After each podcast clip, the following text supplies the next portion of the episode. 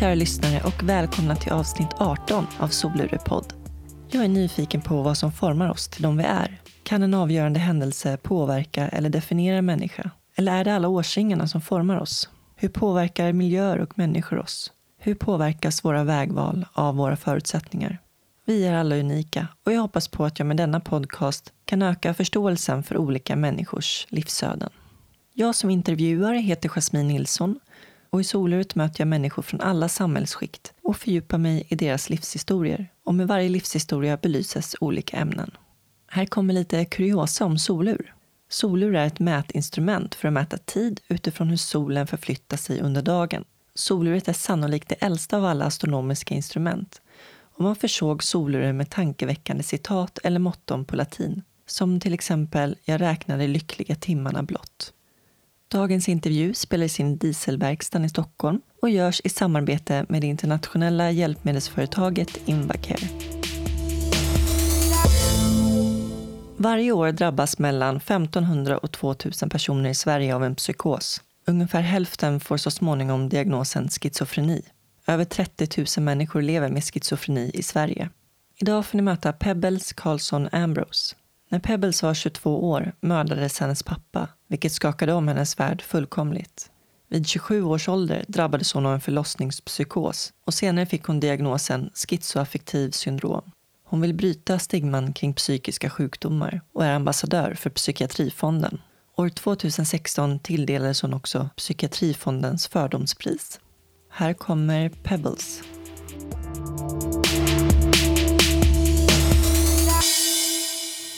Okej, men vi kör. Välkommen till soluret Pebbles. Tack så mycket. Hur är läget med dig? Jo, men det är bra faktiskt. Skönt att höra. Och du? Det är bra, tycker jag. Det är härligt. Solen skiner idag. Ja, det är jättefint väder. Det gör ju himla mycket. Du är författare och krönikör och bloggare. och Vad är det jag har missat? Jag är ambassadör för Psykiatrifonden. Precis. Ja, och sen eh, ja, jag skriver om eh, att leva med psykisk ohälsa. Och jag skriver lite arga debattartiklar och sen håller jag på med en ny bok och så är jag aktuell med en novellsamling. Mm, spännande. Vad handlar novellsamlingen om? Vi är jättemånga författare som är med i en antologi då, som heter Kära mamma. Och den kommer i maj till mors dag. Och den handlar om uh, mammor. Bra mammor, dåliga mammor, uh, snälla mammor, konstiga mammor. och det är flera kända författare i den. Vad är din relation till din mamma? Ja, min mamma hon har alltid tagit hand om mig. Alltså, hon har varit helt fantastisk i mitt liv.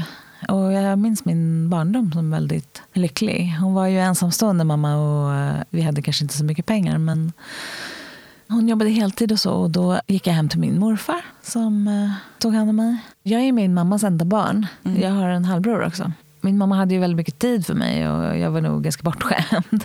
Inte så mycket med pengar men med tid och omtanke och så. Hon läste väldigt mycket böcker för mig, min mamma. Och sen när jag blev lite äldre så började jag ju läsa själv. Jag tänkte vi skulle komma mer till din barndom sen. Men anledningen till att du skriver mycket om psykisk ohälsa är ju för att du själv har en diagnos som heter schizoaffektivt syndrom. Stämmer det? Ja. Mm. Det är någonting mittemellan bipolär sjukdom och schizofreni. Eh, det är en affektiv sjukdom så att man har manier och depressioner. Förr i tiden hette den manodepressiv sjukdom. I schizoaffektivt syndrom så har man eh, obehandlat och återkommande perioder av vanföreställningar, alltså psykotiska episoder. Jag förstår. Och när blev du diagnostiserad? Jag fick min första psykos när jag var 27. Då fick jag en förlossningspsykos, en amningspsykos, när jag fick mitt andra barn. Och sen var jag frisk i sju år och sen insjuknade jag igen och fick en till eh, psykotisk episod och då fick jag min diagnos. Man måste ha flera, minst två episoder för att man ska kunna få en diagnos. Mm. Jag vill eh, berätta om dina böcker också. Du har ju skrivit för eh, Vårdguiden på deras blogg. Ja, på 1177 Vårdguiden. Mm, sen 2014. Och eh, den bloggen blev sen en, en bok. Ja, den heter Vid vansinnets rand. Mm, där du har samlat tankar och funderingar och berättelser och delat med dig av dina erfarenheter. Och också gett mycket tips och råd till andra som drabbas av liknande och anhöriga. Och Ja, alltså jag valsade ju runt i psykiatrin i nästan tio år och sen har jag fått hjälp från socialtjänsten och sen har jag kommit fram till en massa egna saker och jag har är medlem i olika patientföreningar som Riksförbundet för social och mental hälsa. Och då kände jag att eh, jag träffar många som är nyinsjuknade och de vet väldigt lite om de här sjukdomarna. Så då mm, ville jag ge dem tips och råd så att de skulle slippa att göra en massa misstag som jag hade gjort. Och sen har du även skrivit Jag vet inte var psykoser kommer ifrån. Det var ju så vi möttes på Bokmässan 2012. Ja. För du och jag gav ut våra böcker samtidigt. Ja, det var jätteroligt. Ja, nej men alltså när jag tänkte på det där. Man får ju prata om psykisk ohälsa nu för tiden. Det har ju blivit mycket bättre. Det är ju inte lika mycket tabu och mycket fördomar kring det. Men man får säga att man har varit deprimerad och gått in i väggen och så. Men just psykossjukdomar tycker jag är den sista utposten på något sätt. Och det finns väldigt mycket okunskap och väldigt mycket fördomar. Jag tror att mycket av det går att utbilda bort om man förstår sig på det här. Och jag får så fina brev och mejl från människor som ja, de anhöriga och så, de vet inte vad de ska göra. Folk är helt förtvivlade eller så är de så glada. Åh, jag trodde när jag liksom skrev den här boken så trodde jag att jag skulle få ganska mycket skit. Att folk skulle vända sig bort och bara, hon är knäpp. Liksom. Men jag har fått så mycket kärlek och folk skickar liksom mejl och brev och du säger till mig att jag är så modig. Och jag har fått så jättemycket fin respons. Det är helt fantastiskt. Men det kan jag tänka mig, för det har varit sån tabu tidigare att prata om psykisk ohälsa. Och nu börjar det sakta men säkert blomma upp och folk öppnar upp sig och, ja. och pratar om det. Alltså det här med att psykisk ohälsa ökar i hela världen, det delar vi med alla västerländska länder. Det är inte bara i Sverige det är så. Och man tror att 2030 då har depression gått om eh, hjärt och kärlsjukdomar som den största sjukdomsbördan i västerlandet. Och den vanligaste sjukdomen. Och det, det beror inte på att vi blir psykiskt sjukare och sjukare och sjukare. Det beror på att vi utrotar andra sjukdomar och att det beror på att vi lever längre. Men det handlar också om att vi, den moderna människan, har större krav liksom, på livskvalitet. Det duger liksom inte. Förr i tiden var man ganska nöjd med ganska lite. Men... Jag kan tänka mig att det var ett stort mörkertal förut också. Framförallt. Ja, det var det säkert. Det är viktigt att ta tag i de här frågorna. Mm. Vad tror du är den största missuppfattningen när det gäller psykiska sjukdomar? Antingen är det så att personer är svaga. Ryck upp dig, skärp dig, klipp dig, skaffa ett jobb. Liksom att de här människorna som lider eller vi då, som lider av psykiska sjukdomar är väldigt sköra och liksom måste tas om hand. Eller så är det tvärtom, att vi är farliga då, på olika sätt. Och att vi, ehm, ja, man måste vara livrädd. Ibland när man läser tidningar om våldsbrott och så, där, så sägs ju förklaringen ibland vara att personen har en diagnos. Eller så. Ja, det finns flera typer av fördomar faktiskt. Mm. Stöter du på det mycket i vardagen? Alltså det som jag möter ofta när folk pratar om andra människor som har psykiska sjukdomar, då är det det där föraktet. Liksom, att de på något sätt inte är lika bra som andra människor. Hur öppen brukar du vara med din diagnos då? Jag brukar faktiskt vara ganska öppen, men det är ibland när jag träffar helt nya människor i helt andra sammanhang. och så. Och, och I början kommer jag ihåg om man går på sådär typ mingel eller man är på en fest eller hemma hos någon kompis eller sådär. Och så säger folk, ah, vad jobbar du med då? Och då i början visste jag liksom aldrig vad jag skulle svara på den här frågan. Ah, jag är sjukskriven, jag är sjukpensionär. Jaha, liksom. Och då säger folk, ja varför då? Liksom. och så måste man stå där och motivera för en helt främmande människa en massa saker som man kanske inte vill ta upp just på en fest eller så. Nu brukar jag säga att jag är författare och då säger folk, jaha vad skriver du om då? och så är jag tillbaka på ruta ett. Men en del ja, människor precis. då, när jag berättar liksom att jag skriver om psykisk ohälsa och så, då är de så här, aha vad intressant. Och så står de och berättar, äh, jag har en bror, jag har en syster, jag har en svåger, jag har själv haft en mm. depression. Och så får jag höra hela deras livshistoria. Mm. Det kan ju ibland vara väldigt trevligt men ibland också väldigt chockartat. Ja. Men eh, sen finns det ju en del människor som bara, ah, jag förstår. Och så bara försvinner de i minglet. Jag kommer ihåg att jag var ganska sårad i början när folk sa så här, ah, och så bara försvann de.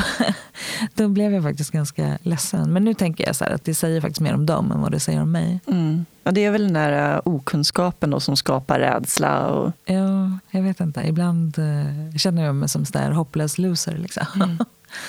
Alltså jag tycker det blir bättre när man blir äldre. När man är ung så bryr man sig väldigt mycket om vad andra människor tycker och tänker om en. Men när man blir äldre, jag är ju snart 50, då, då tänker man så här, äh, jag vet vem jag är, folk får tycka vad de vill. Liksom. Mm. Du beskriver det som att skriva är för dig lyxigt, livsnödvändigt och roligt. Mm. På vilket sätt menar du att det är lyxigt? Alltså jag tycker att det är roligt. Det är en hobby kan man säga. Alltså jag ser på mitt skrivande som en hobby. Det är roligt. Men jag har haft tunga skrivarfaser också när jag har skrivit väldigt terapeutiskt. Och då har jag skrivit om jättesvåra och svarta och mörka saker. Och då är det ju tungt. Men jag känner att jag mår bättre när jag kommer ut på andra sidan. Men ibland skriver jag ju roliga saker och sådär. Och sen tycker jag faktiskt när man skriver i tidningar eller skriver debattartiklar eller vänder sig till människor med makt sådär. Så tycker jag faktiskt att man får respons och att det finns liksom någon sorts meningsfullhet i det och att folk faktiskt lyssnar på vad man säger och så. Du har även gett ut boken Bergsstjärnan som är en science fiction. Ja. ja, den går inte att köpa längre, men det kanske inte är mitt mest framstående verk. Men jag var faktiskt väldigt lycklig när jag skrev. Det var ju min första bok. Och mm. Då lyckades jag få ihop en början och ett mitten och ett slut. och jag bara yes, jag är en författare. Det var väldigt fint faktiskt. Ja.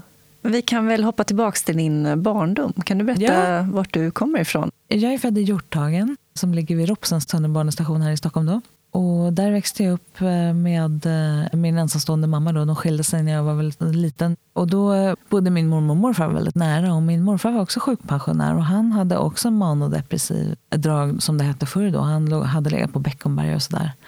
Och han hade fått en arbetsskada och var hemma. Och då när jag gick i ettan och tvåan och sådär, då när jag slutade kanske vid två, tre i skolan, då gick jag hem till min morfar han var liksom den enda vuxna som hade så här oceaner av tid. För min mamma jobbar ju mycket. Han lagade hopplöst tråkig mat till mig. så här iskalla fiskpinnar som var iskalla inuti och svarta utanpå. Och så pulverpotatismos. Och så byggde vi lego och spelade kort. Det var jättefina minnen. Du sa att han hade perioder av manodepressivitet och har varit Beckomberg och så här. Finns det ett samband att det skulle kunna vara ärftligt? Ja, alltså vetenskapen säger att det finns en genetisk skörhet som går i olika släkter och så. Och det finns um, många bevis på det. Det finns en um, väldigt känd läkare som heter Simon Kyaga som uh, forskar på om psykiatriska sjukdomar. Och han har gjort ett sommarprat faktiskt och eh, bevisat att det finns ett samband mellan eh, genialitet och galenskap. Mm. Och han pratar om eh, Churchill som hade bipolär sjukdom. Han pratar om ja, van Gogh och ja, stora människor i historien som mm. har stuckit ut på olika sätt. Det har gjorts en jättestor forskningsstudie på 1,2 miljoner människor i Sverige. Ja, det är en av de största som har ja, gjorts i det, hela världen. Det är jättespännande. Och förutom de här 1,2 miljonerna så var det ju även släktingar till de här personerna. Så det var ju väldigt, eh, väldigt omfattande studie. Och då ja. visar det sig att det är ett väldigt starkt samband mellan kreativa människor och psykotiska sjukdomar av olika slag. Och framförallt författare uppfattar det som hade just schizofreni som en vanlig sjukdom. Ja, jag har en förebild. Philip K. Dick science fiction-författare som eh, gjorde två berättelser. Den ena blev Blade Runner, den andra oh. blev Total Recall. han hade schizofreni. Oh. Virginia Woolf hade bipolär sjukdom. Ja, det är många. Att det är den här känsligheten man har som ger sig uttryck när man skriver eller vad man än gör för konstnärligt. Ja, det är spännande. Visste du tidigt att du ville bli författare just? Ja, det gjorde jag faktiskt. När jag gick i, ja, det kanske var fyran eller femman eller något, så frågade jag, jag kommer ihåg att jag hade en fröken som hette Marseille. Alltså som den franska staden. Och jag kommer ihåg henne jätteväl för att hon hade ett konstigt namn. Och jag heter ju Pebbles och jag hade också ett konstigt namn. Och ja, vi bondade över det på något sätt. Och då sa jag till henne att jag ville bli författare. Hon var nog den första vuxna som sa det till mig på riktigt. Ja, ah, men det är väl en jättebra idé, det kan du väl bli. Ja. Och det var första vuxna som liksom bekräftade mig på något sätt. Men sen tog det typ 40 år innan jag väl skrev en bok. Men jag tänkte nog när jag var ung att skriva böcker är något man gör på sin ålders höst, tror jag. Det finns ju jättemånga unga författare, men jag hade någon sorts bild av att Ja, jag vet inte. Jag kände att jag ville ha något att säga. Och jag minns hela min barndom att jag satt i någon säng någonstans med en bok. Jag läste väldigt mycket. Jag var lite, lite enstörigt litet barn. Jag hade inte så många vänner, men jag läste vansinnigt mycket böcker. Och när jag kom i den där bokslukaråldern så läste jag liksom genom hela vårt stackars bokbibliotek, skolbibliotek. Där hade jag en jättebra bibliotekarie som eh, gav mig väldigt mycket böcker man kanske blir lite klokare med åren hoppas jag. Mm. Du nämnde ditt eh, namn där. Jag känner att jag vill liksom ha någon så engelsk klang när jag säger det. Så jag säger Pebbles av ja. anledning. Och det är väl ja. hur det stavas också, att man liksom vill göra det. Ja, jag har försvenskat det lite, men det betyder mm. ju småsten på engelska, Pebbles. Gör det det? Det har inte ja. jag tänkt på. Ja. ja. och jag är um, döpt efter seriefiguren i familjen Flinta. Fred och Vilmas eh, barn. Ja, och sen var det Betty och Barney som hade Bam Bam. Så alla brukar fråga mig, jaha, heter din brorsa Bam Bam eller? Men han heter Kenneth så jag måste göra er besvikna. Jag är född 1970 och de, den var jättepoppis på 60-talet och gick mycket på tv då. Och, så mm. och min pappa han jobbade i USA på IBM och med datorer och sådär. Så jag tror att han ja, bara var väldigt förtjust i den helt enkelt. Hur gick det i skolan då?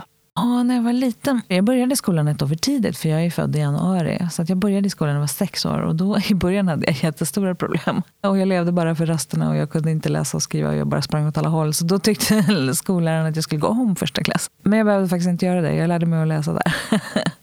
och sen har jag ju läst allt. Och då läste jag ju liksom mjölkpaket och syltburkar och allt. Liksom. När jag knäckte läskoden då var jag lycklig. Och sen... Um... Så hade det ganska lätt för dig? Ja, men det hade jag faktiskt. Mm. Ända tills... Um, jag gick ettan till femman då, där i Hjorthagens skola där jag bodde. Och sen träffade min mamma min bonuspappa Björn. Och då flyttade jag till Lidingö och så gick jag sexan till nian där. Så där kände jag liksom riktigt att jag inte passade in liksom på samma sätt. Men jag pluggade jättemycket och jag tyckte om att läsa läxor. Och, och sådär. Det är bara vissa ämnen som jag har haft svårt för. Mm. Men under din barndom då kände du inte av några symptom av, av någon psykisk sjukdom eller ohälsa av något slag? Jag hade tagit tonåren när jag inte mådde bra faktiskt. Men eh, inte inte så att jag sökte hjälp. Jag kommer från en typisk arbetarklassfamilj. Jag tror att uh, man frågade inte så mycket frågor och det var mycket saker som man inte berättade. Alltså, när jag då fick den här första psykosen, när jag var 27 då, så frågade läkaren mig så här, har du någon sorts psykisk ohälsa i släkten? Och jag bara, nej det tror jag inte, men jag kan fråga min mamma. Så här. Och så frågade jag min mamma då, ja, min läkare undrar om jag har liksom några psykiska problem i släkten. Och hon började liksom dra upp, ja morfar har legat på Beckomberga och den här liksom har tagit livet av sig och den har hängt sig och den har gjort... Och liksom, det var så här, och det ena var mer vansinnigt än det andra och jag bara, ah, okay. jag förstår. Och då var det så här, varför har ingen sagt det här till mig? Varför vet, varför vet inte jag det här? Jag förstår inte. Och sen eh, har jag ju pratat med mina släktingar på ett helt annat sätt. Och, men de har ju hjälpt och stöttat mig. Och då har ju det kommit fram och jag har inte heller mått så bra. Och då har vi haft jättefina samtal. Det måste ju betyda mycket. Ja, faktiskt. Man har stödet från familjen också på något ja. sätt.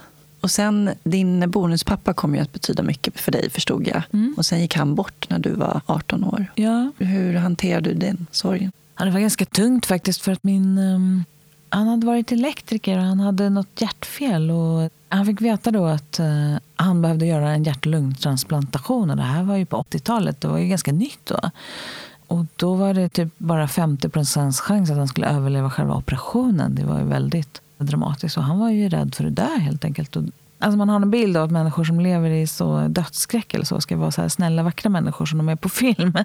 Och att de sitter bara och säger kloka saker och så. Men han var ganska rädd och elak. Och, ja, det blev väldigt konstigt. Och jag har fortfarande lite problem med det där faktiskt. För att det slutade liksom på ett uh, inte så bra sätt. Men uh, nu känner jag att jag Ja, jag är jätteledsen att han inte fick liksom leva längre. Han hade så mycket drömmar. Så här, när jag blir äldre, när jag går i pension så ska jag göra det och jag ska göra det och jag ska göra det. Och så blev det liksom aldrig av. Och det var så himla mycket sorg i det. Man har någon bild av i filmer så människor ja. som ska dö. De ligger alltid liksom på säger, säng och säger kloka saker säger kloka och är så här vackra och gulliga och bara säger helt fantastiska prylar. Men liksom så är det inte riktigt i verkligheten. Nej. Människor är ju rädda och panikslagna och kan vara fruktansvärt aggressiva och är rädda. Liksom. Och jag var ju väldigt ung också, så det var, jag hade svårt att liksom möta det. Och sen var du med om en traumatisk händelse och det var när din pappa gick bort. Ja. Eller han blev mördad. Hur gammal var du då? Eh, 22. Mm. Och det är fortfarande olöst, fallet. Ja. ja, det var ju en extremt traumatisk upplevelse. Och, och jag var arg i flera år efter det. Säkert två, tre, fyra år var jag arg efter det. Och jag bara förstod inte att andra människor bara får göra så här. Och det var ja, eh, väldigt traumatiskt. Hur var er relation innan han gick bort? Alltså, han fanns inte så mycket runt mig i min barndom. Men eh, när jag blev tonåring, typ 17-18 år, då sökte jag upp honom och ville liksom ha en kontakt med honom på något sätt. För att jag ville eh, ja, veta lite mer om mitt förflutna och så. Och Då ja, hade vi faktiskt. Jag fick lära känna honom lite i alla fall. Och vi gjorde en del resor ihop och så. Vi reste till Irland och USA och vi gjorde grejer. Ja, det måste jag ha fört det samman, för det blir ja. väldigt intensivt också när man just eh, reser med varandra Så jag tycker att jag fick i alla fall lära känna honom lite innan han mm. dog. Men han hade alkoholproblem också? Ja, han hade stora alkoholproblem. Och han, eh, han ägde ett privat företag och jobbade med eh, datorer och så. Ja, det var inte helt på topp, men jag kände ändå att jag... Ja. Och då lärde jag känna min bror också. Jag är ju samma pappa då. Och sen då efter det här mordet, då fick jag och min bror träffas väldigt mycket på grund av helt praktiska orsaker. Och, så där. och Då kände jag i alla fall att jag hittade tillbaka till liksom honom och att jag fick eh, en bror i mitt liv. Och Det var faktiskt väldigt viktigt eftersom jag mm. hade levt som ensam barn. Och han känner jag är den enda som jag kan riktigt prata med den här om för att han eh, har varit med om samma sak som jag. Hans pappa blev också mördad och, och vi har kunnat uh, prata om det på ett annat sätt. Mm. Kan du beskriva hur det var när du fick samtalet från polisen?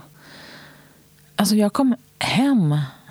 Eh, jag var tillsammans med en man då som heter Tommy som jag sen gifte mig med och fick två barn med. Och han eh, och jag hade fått en soffa av ett par kompisar. Så vi kom hem en dag med den här soffan och då låg det liksom en lapp i brevlådan och då stod det så här, eh, en hälsning då från Jakobsbergspolisen. Så här, kan du ringa oss? Och som låg i brevlådan. Och då satte jag mig ner och så ringde jag det här numret. Det var ju liksom på kvällen då.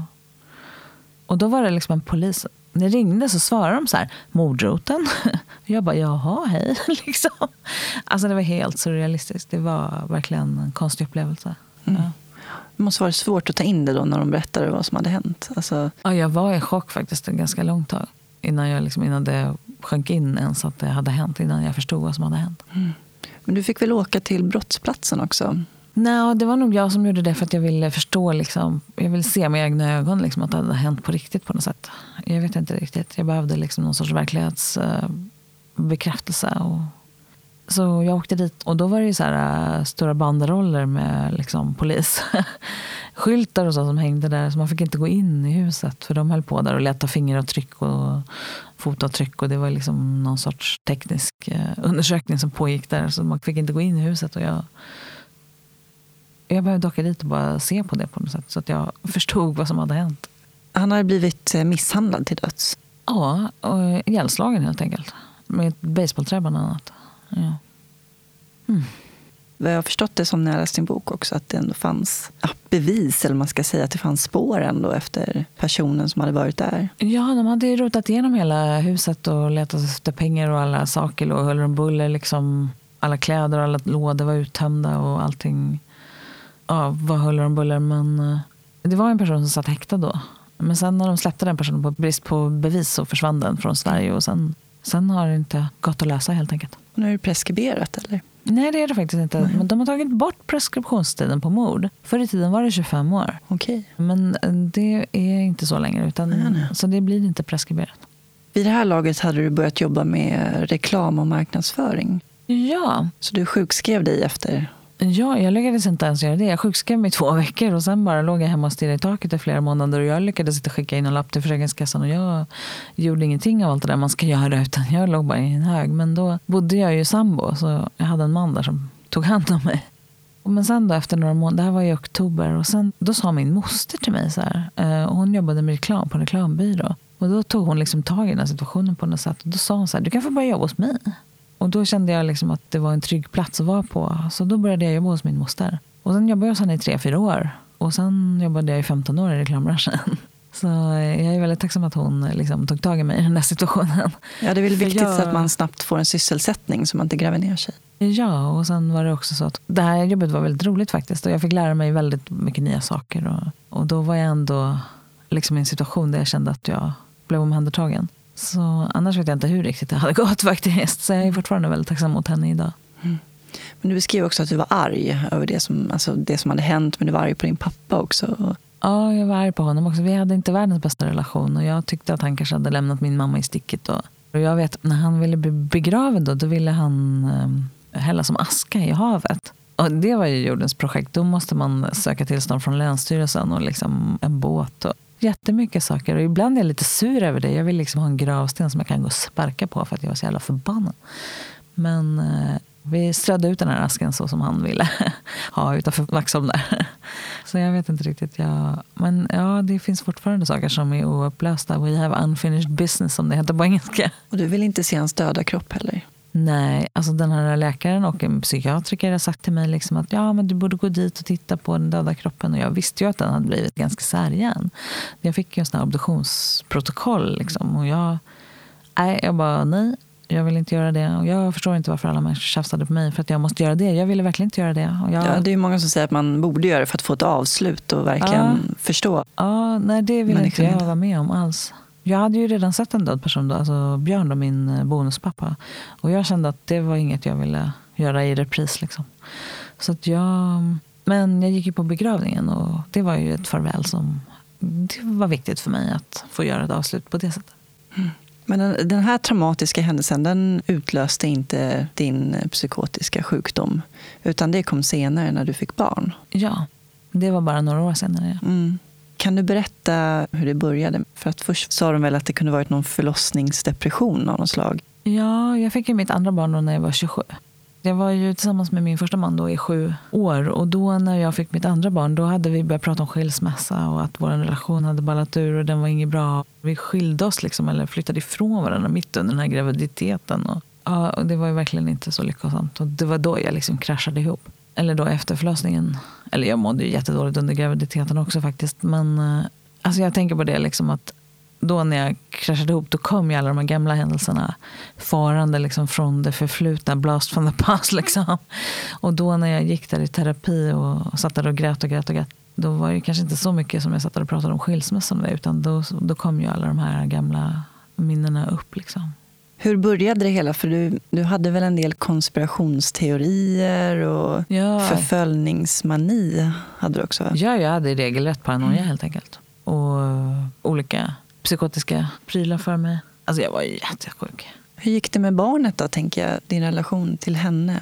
Jo, alltså det gick faktiskt ganska bra. Och det var nog det som höll mig upprätt, liksom, att jag hade småbarn. För jag var liksom tvungen att gå upp på morgnarna och gå liksom göra saker och gå och lämna dem på dagis. Och, och sådär. Och sen hade jag min mamma då som hjälpte mig jättemycket och var barnvakt och sådär. Och sen eh, min exman då som försökte... Ja, men han var ju också, mådde ju inte heller bra. Liksom. Så han, vi hade ju varierande grad av dålig kommunikation. Men eh, ja, vi kom faktiskt igenom det där på något sätt. Mm. Och vad fick du för hjälp då? Eh, ja, då fick jag ju terapi och så. Men då, jag ammade och då får man inte äta vissa olika psykofarmaka och så. Så att jag ehm, åt inte mediciner och så i det första skedet utan det var ju mycket terapi då. I början var ju det ganska meningslöst. Eller, alltså, det var ju bra men jag satt ju där och bara hulkade igenom möte efter möte efter möte. Men sen, senare tycker jag att jag har kommit framåt i alla fall i livet. Och sen är det ju vanligt också att man får vanföreställningar, att man blir besatt av kändisar. Ja, just det. Ja. Och i ditt fall så blev det Robert Aschberg. Och det, ja. det hade väl någon anknytning till att ditt pappas fall kom upp i Efterlyst? Ja, jag fick se honom på tv då. Han gjorde en eh, rekonstruktion då på Efterlyst av det här mordet. Och så. Så ja, då fick jag ju se liksom hela min pappas mord veckla ut sig på tv där liksom på Efterlyst. Det blev ju jättekonstigt. Ja, gud, hur var det? Ja, det var ganska surrealistiskt faktiskt. Alltså, ja, det hade lite problem med verklighetsbaseringen där, att hålla mig på jorden. Liksom. Jag ja. förstår det. Ja. Men då dök Aschberg upp där i alla fall och återkom med dina vanföreställningar. Alltså jag skrev så lite konstiga mejl och var lite knäpp. Liksom, men jag träffade honom faktiskt flera år senare. För sen började jag skriva böcker och hamnade i bokbranschen. Och, så där. och Han har ju ett förlag som heter Kalla Kule förlag. Så då sprang jag in i honom i något helt annat sammanhang. och så där. Men ja, jag vet faktiskt inte. Men eh, ja, han verkar inte arg i alla fall. Nu tar vi en kort paus och ringer upp min samarbetspartner Invacare. Invacare, det är Jan. Hej, det är Jasmin från Soluret här.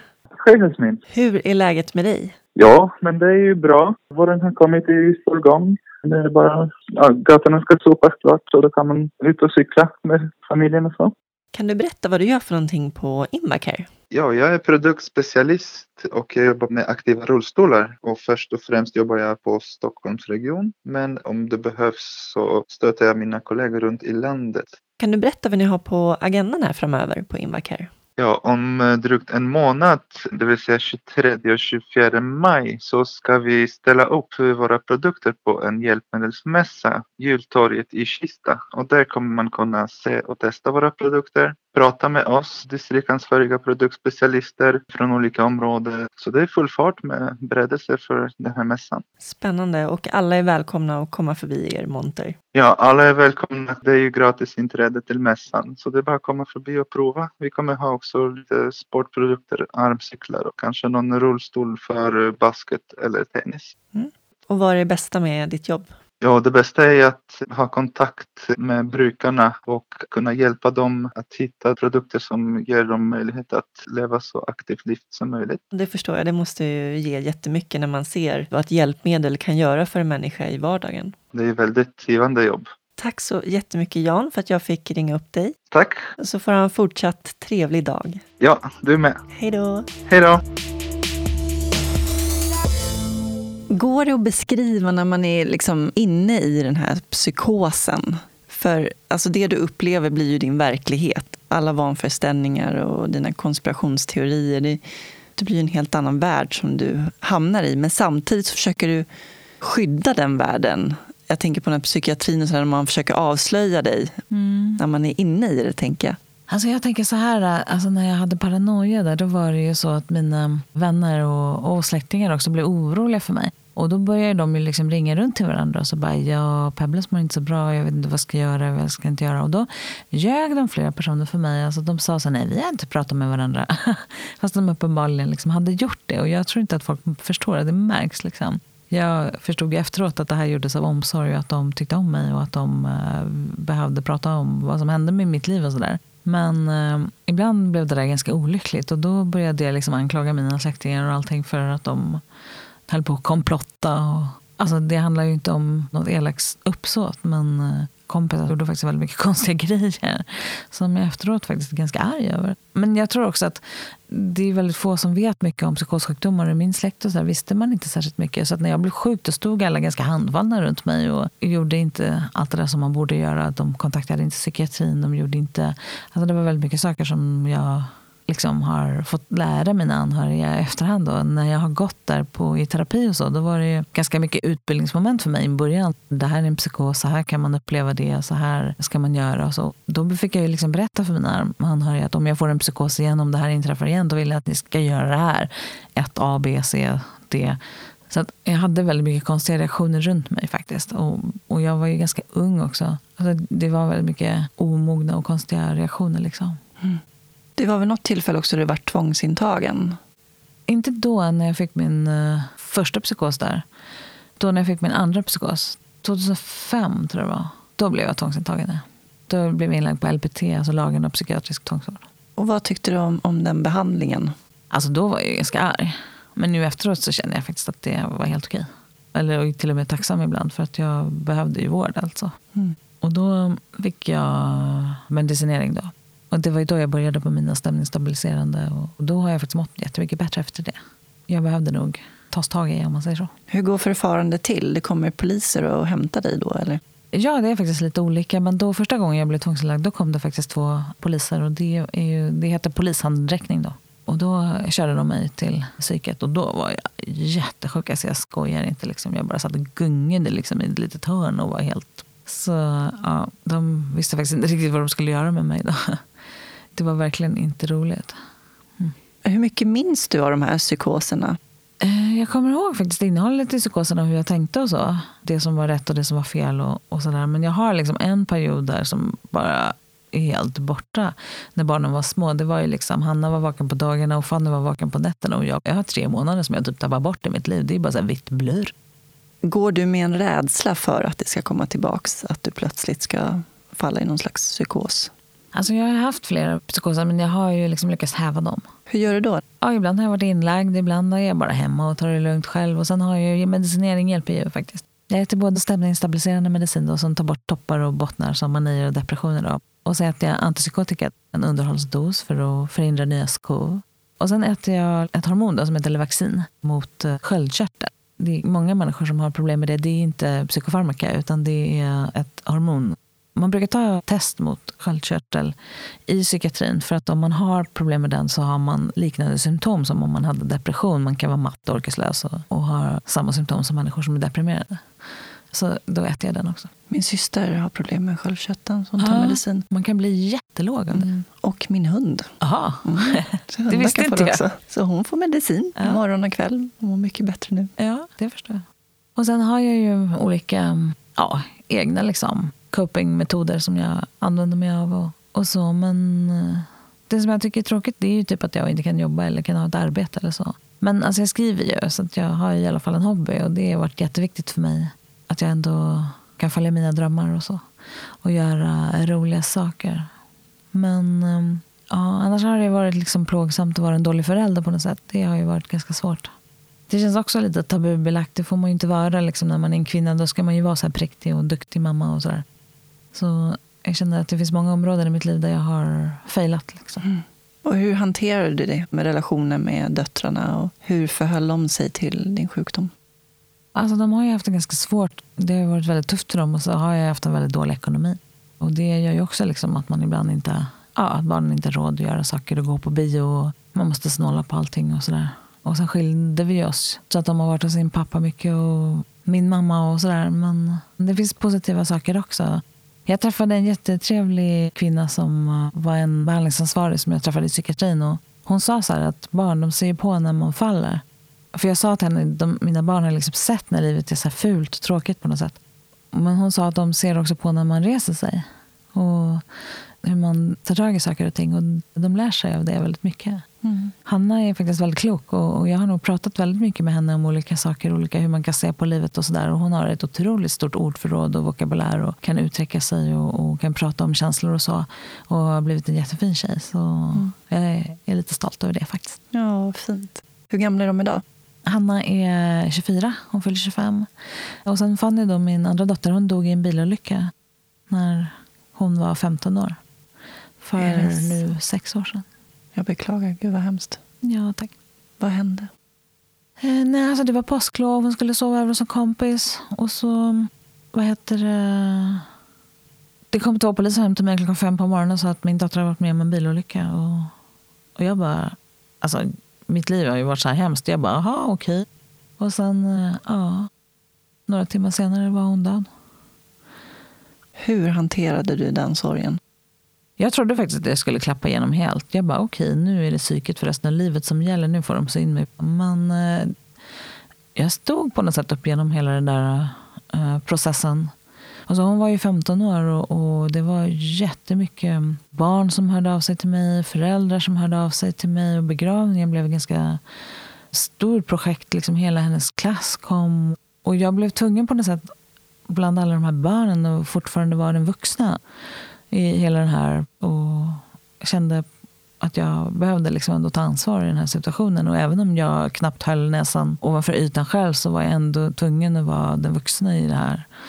Men jag fick jättemycket stöd också. Från kyrkan faktiskt. Och från skolan. Och, ja, och så, och från min släkt såklart. Då. Och då hade jag faktiskt jobbat ihop mitt lilla nätverk på något sätt. Jag har ett ganska litet nätverk men det är mycket dåligt och så. Så att jag behövde faktiskt aldrig bli inlagd i det liksom, sammanhanget. Men uh, det var jättetungt. Ja, det kan jag verkligen tänka mig. Det måste ju vara bland det värsta att gå igenom och förlora ett barn ja. så tidigt. Mm. Jag tänker på just eh, det här med närstående runt omkring när man drabbas av en psykisk sjukdom. Vad har du för tips och råd att ge hur man ska förhålla sig jag tror att det är i olika, olika faser. Alltså i krisfaser och så, då ska man ta hjälp och stöd tycker jag av ja, professionella helt enkelt. Men eh, annars tycker jag att man ska lita mycket på den som är sjuk. Om den personen säger att jag vill vara i fred eller jag vill ha sällskap eller så, så tycker jag att man ska respektera den personens önskemål och så mycket som det går. Men, men om personen är väldigt sjuk, då måste man liksom lägga sig i och gå dit och ringa på dörren och bara vara krånglig. Liksom och till andra personer som har liknande sjukdom som du har? Alltså man ska inte ge upp tror jag. Alltså just schizofreni har ju jättelångsamt sjukdomsförlopp och det tar ju nästan tio år kanske att komma ut på andra sidan. Alltså. Och en del kommer aldrig ut på andra sidan och de måste bo på särskilda boenden och har väldigt svårt. Men man kan få en jätte, jättefin åldershäst. Jag har träffat många människor som har haft jättetufft i sina liv men eh, som eh, när de blir äldre faktiskt har kommit jättelångt i någon sorts personlig utveckling och känner sig själva ut och in och är väldigt uh, tillfreds med livet. och så. Jag umgås ju med en del människor som är med i olika patientföreningar och så. Och där träffar jag, tycker jag, människor som är väldigt uh, fördomsfria och kunniga och trevliga och kloka. Och, ja, jag ser mycket fint. Liksom. Mm. Det låter hoppfullt. Mm. Hur är du med stora folksamlingar och när det är mycket ljud och sådär? Har du någon slags eh, överkänslighet för det när det blir för mycket? Det går ganska bra nu faktiskt. Men jag hade en period när jag undvek alla stora sammanhang. Men nu tycker jag faktiskt att det går ganska bra.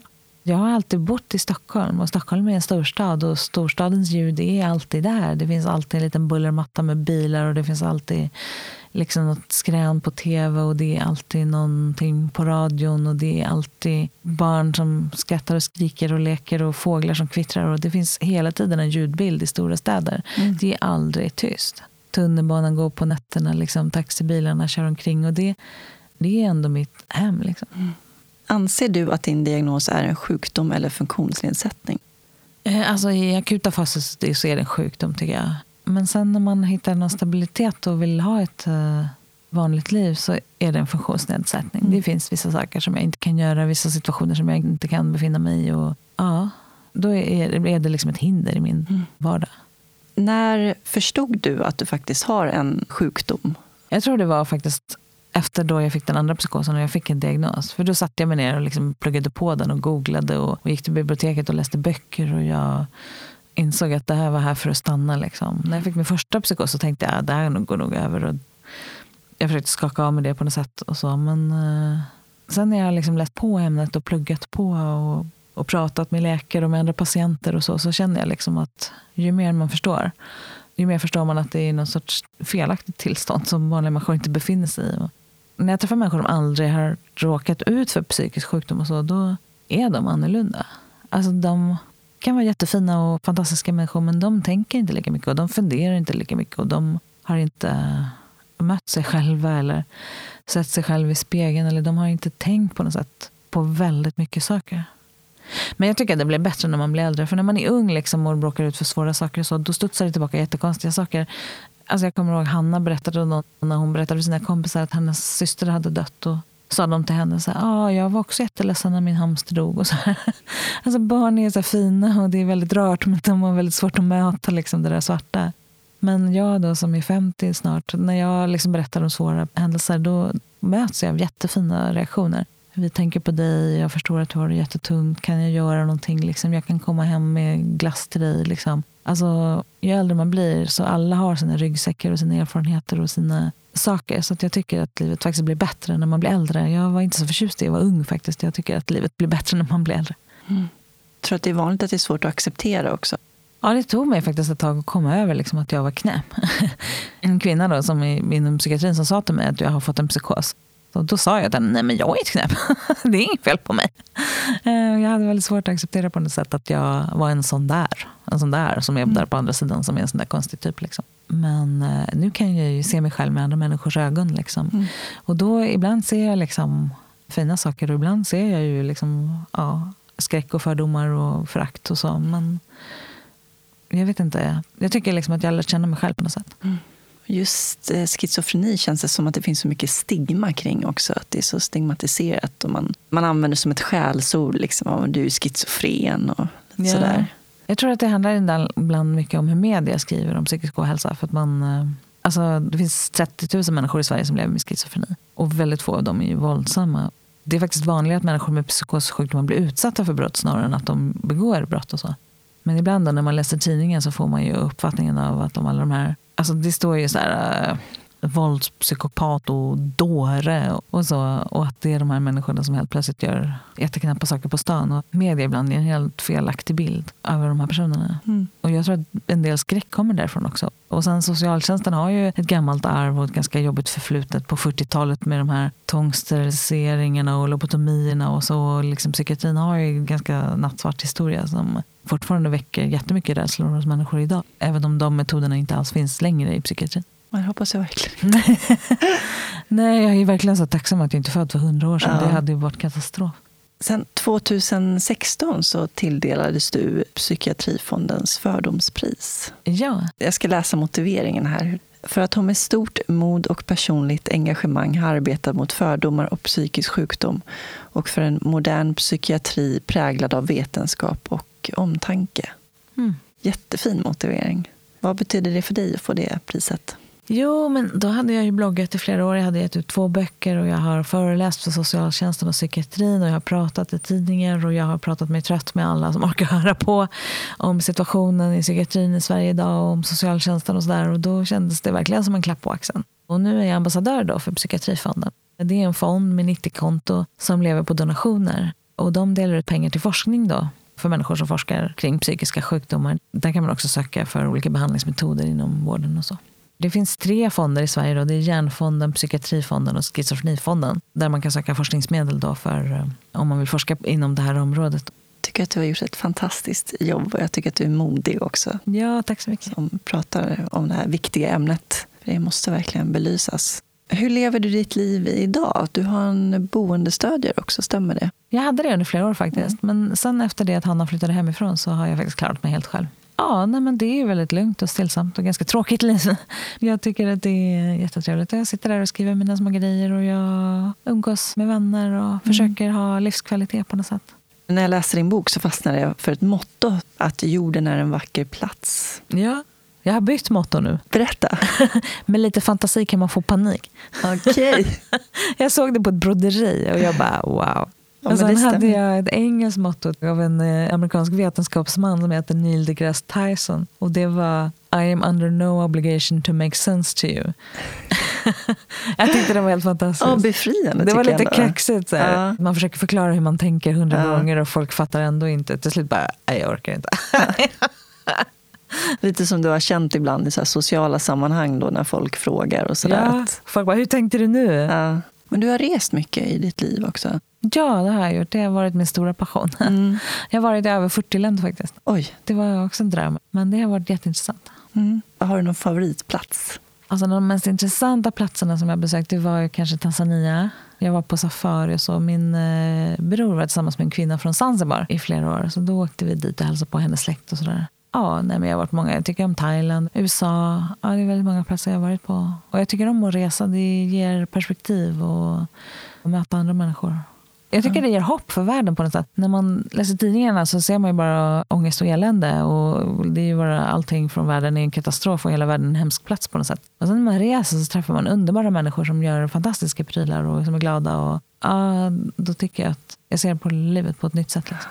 Ja, jag håller helt med dig. Jag mm. tycker också att det har betytt jättemycket att få resa och träffa människor. Det, är, det helar en på något ja. sätt.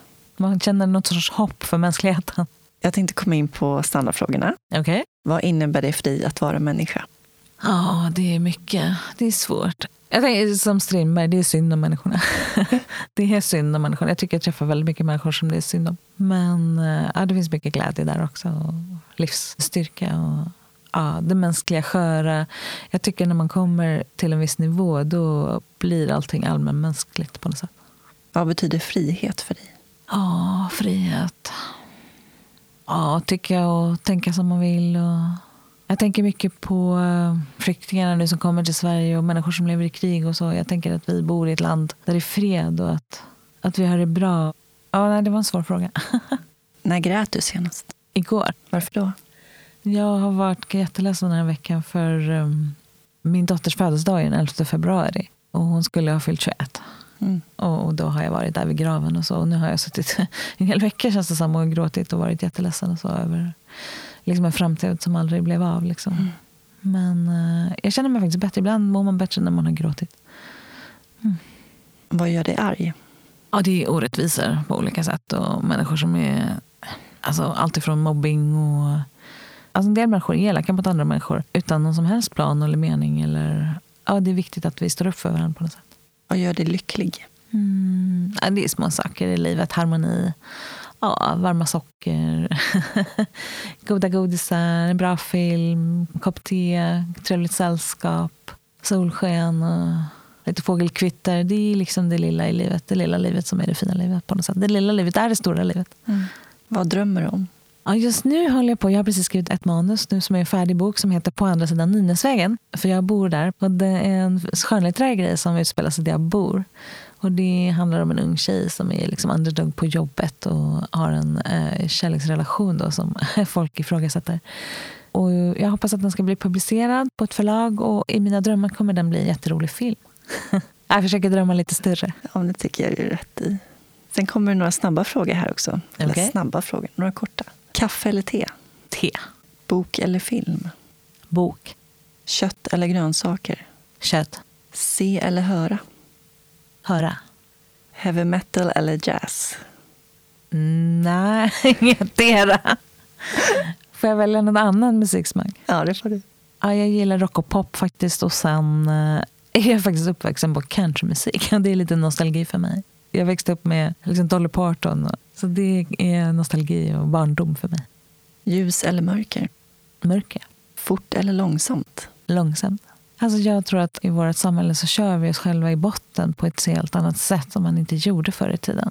Och sen tror jag också att vi moderna människor befinner oss i vårt huvud väldigt mycket. Alltså vi springer runt och tänker och tänker och tänker och kanske inte tänker så mycket på vår kropp och tar hand om den och funderar hur vi mår. Liksom. Ja, nej, men jag tror att det är viktigt. Återhämtning och vila och semester. Och, och det långsamma. Det är viktigt. Lyssna eller prata. Lyssna. Tack så jättemycket Pebbles för att du delade med dig av din livshistoria. Tack för att jag fick komma hit. På Pebbles hemsida, pebbles.se, kan ni hitta mer information om hennes böcker, Vid vansinnets rand och Jag vet inte var psykoser kommer ifrån. Jag rekommenderar också att gå in och läsa hennes blogg på 1177 Vårdguiden. Där har även Pebbles dotter skrivit utifrån sitt perspektiv om hur det är att vara anhörig. Följ gärna Solur på Facebook och Instagram. Ni som har möjlighet får gärna gå in på iTunes också och betygsätta Soluret. Om ni prenumererar på podden i er podcastapp får ni upp avsnitten direkt i er mobiltelefon så fort det är publicerat. Tack än en gång Invacare för samarbetet. Utan er, inget solur. Mer information om Invacare och deras produkter hittar ni på invacare.se.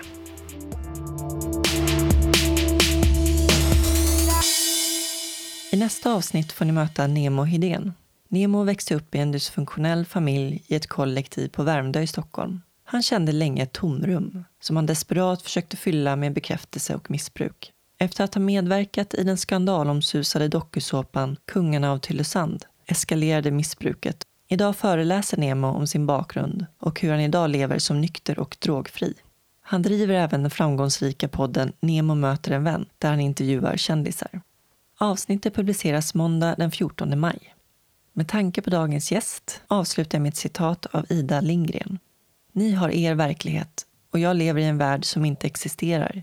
Men jag behöver min värld. Den är verklig och framförallt viktig för mig. I min värld lever jag. I er värld håller jag mig levande. Tack så mycket för att ni lyssnade och vi hörs igen om två veckor. Ta hand om varandra. Hej då!